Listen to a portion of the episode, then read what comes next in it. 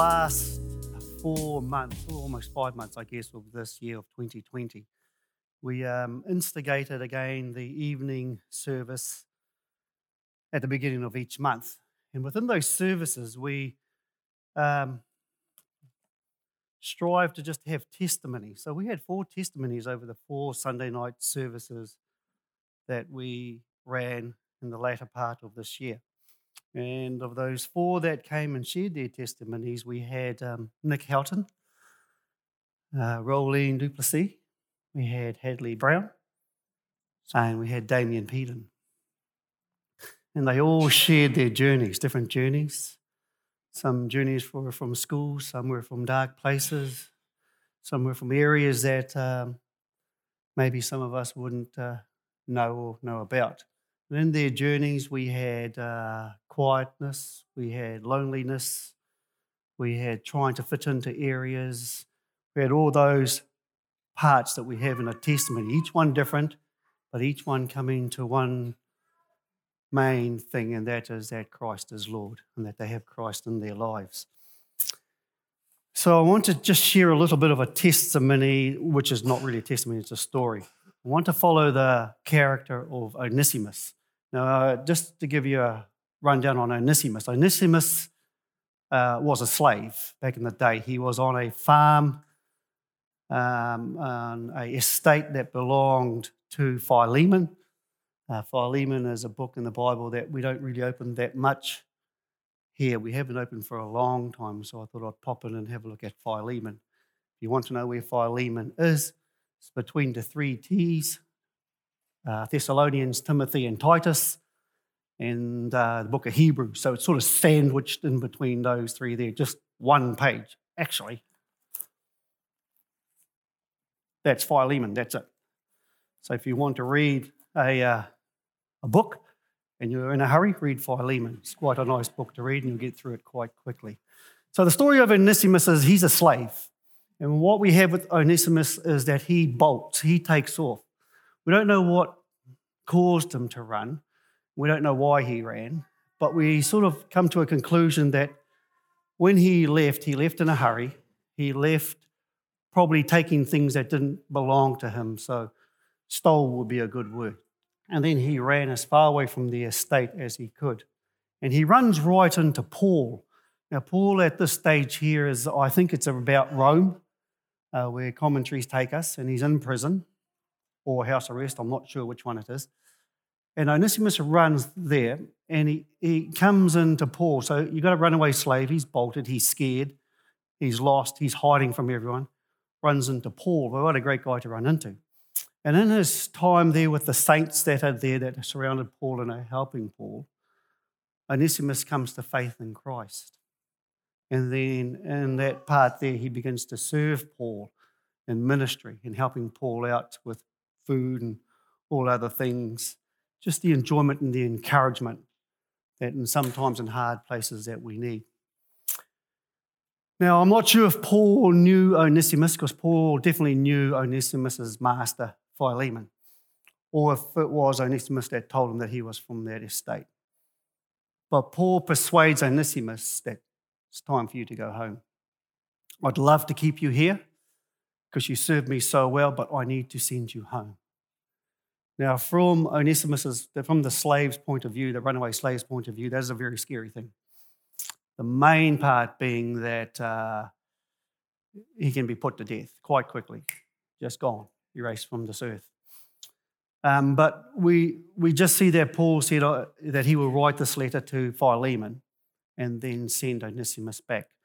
So, along with Tychicus, Onesimus takes the letter, decides he'll go back see Philemon and wander along. Now, there must be a lot running through his mind because he's going to take this letter, go back and give it to his master that he ran away from, knowing very well that he could be put to death. And there's other things that could happen as well. He also knows that he's stolen from his master, so all this comes in. So Paul writes this letter. We're going to read this letter. Any chance, Grace, you could throw up Philemon on the screen? I'm reading from the New King James Version of Philemon.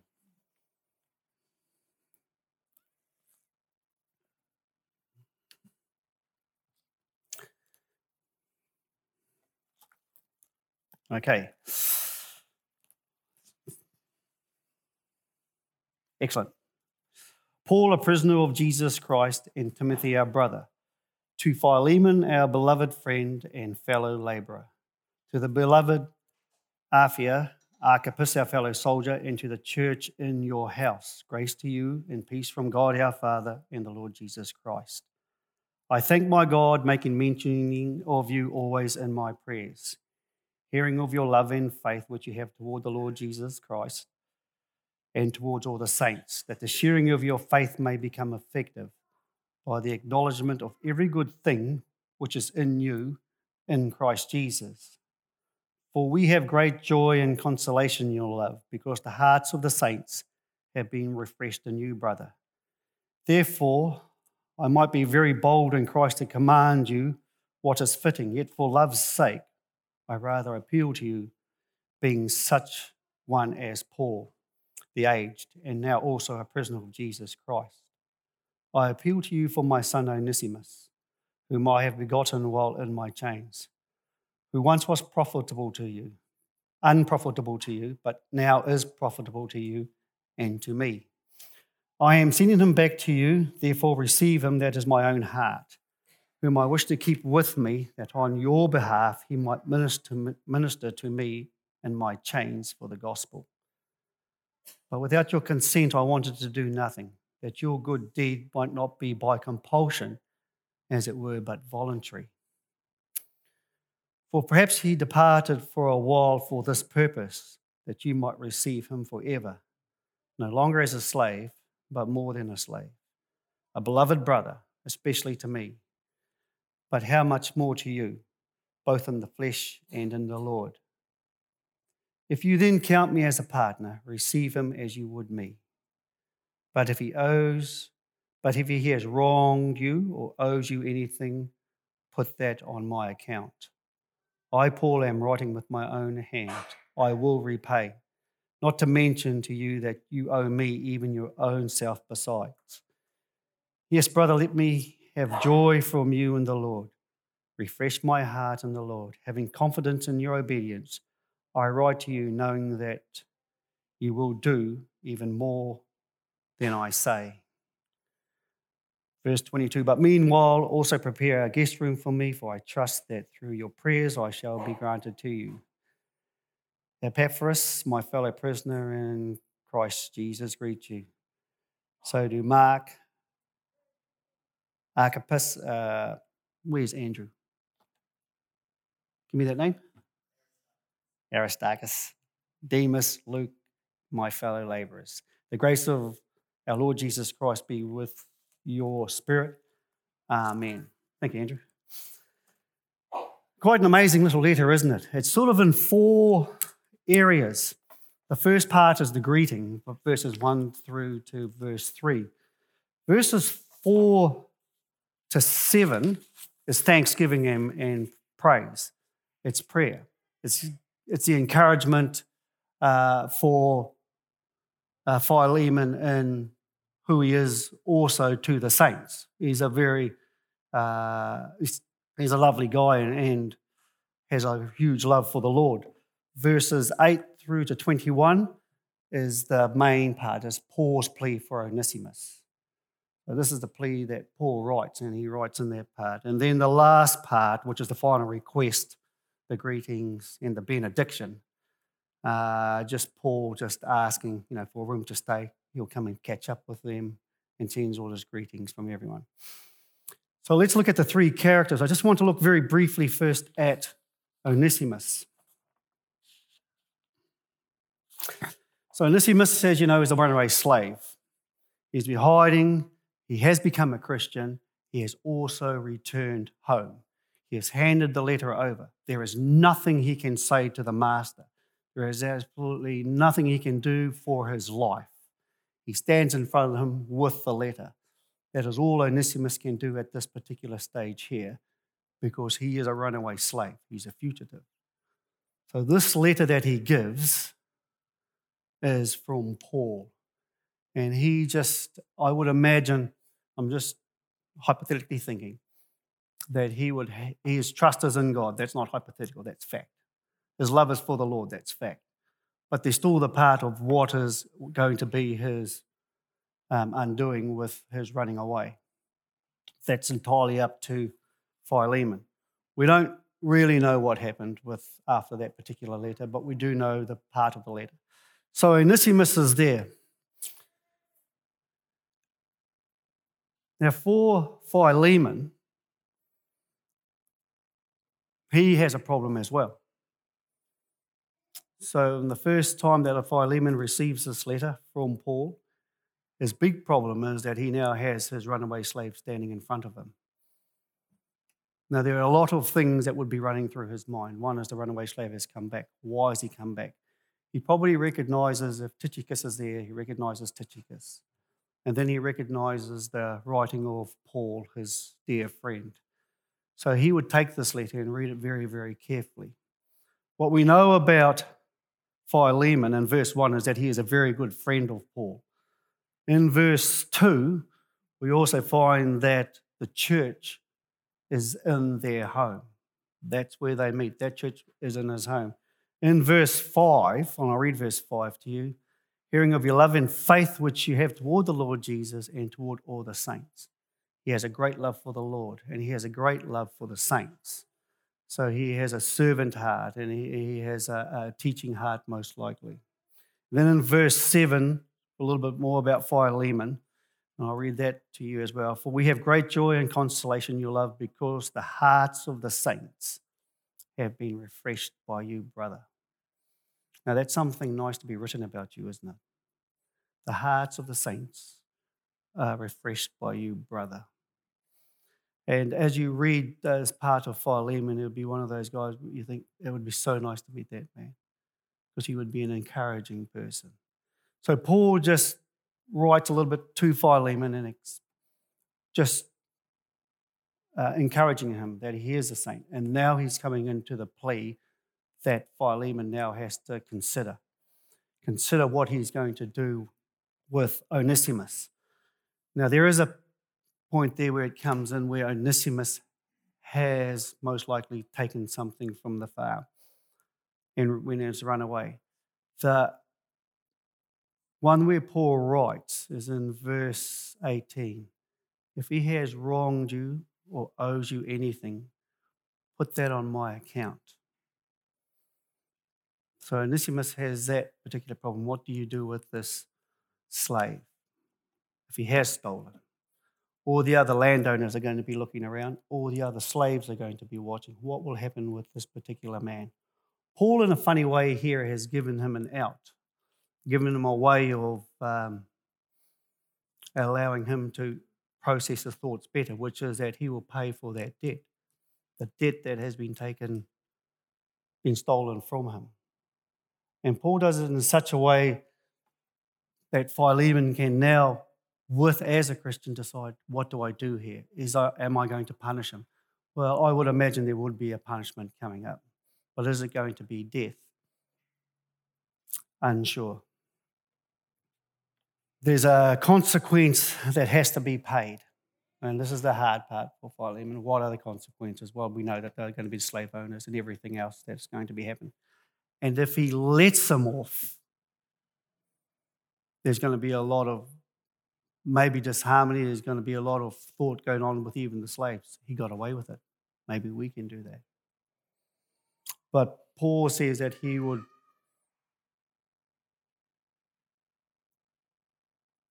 that he will pay the debt.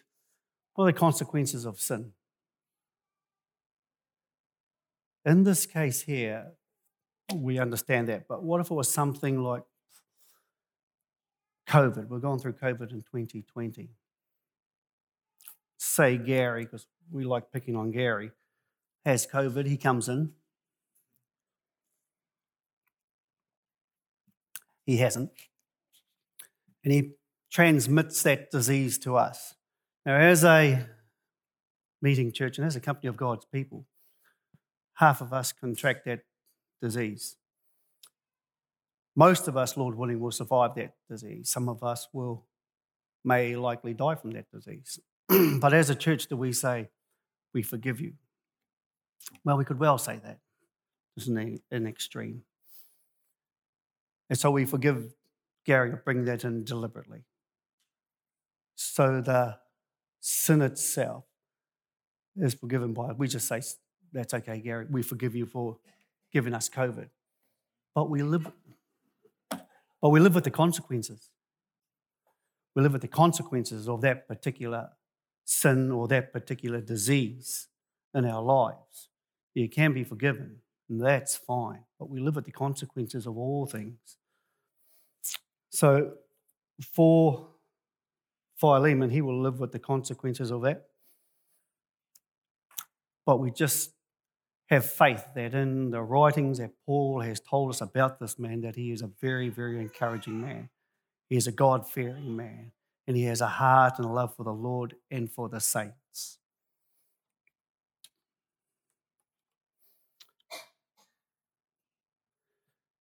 I would like to just read, because I'm going to finish soon. I, I had no intention of going this long at all in the beginning anyway. So, what is our walk in Christ? I've been reading two commentaries. I read a very quick little bit from the NIV, and that showed me just a little piece. But in uh, um, this particular book, and I read a lot of Warren Wiersbe stuff. I want to read about a, uh, a little bit about sin, forgiving sin. And it's in the Warren Wiersbe book. I'm going to take it from here. Paul did not suggest Philemon ignore the slave's crimes and forget about the debt Onesimus owed. Rather, Paul offered to pay the debt himself. Put it on my account. I will repay it. I'm going to just drop down a bit. It takes, uh, this was Paul's assurance to his friend that the debt would be paid. Then he goes on to write, it takes more than love to solve the problem. Love must pay a price. God does not save us by his love. For though he loves the whole world, the whole world is not saved. God saves sinners by his grace, Ephesians 2 9, 8 and 9.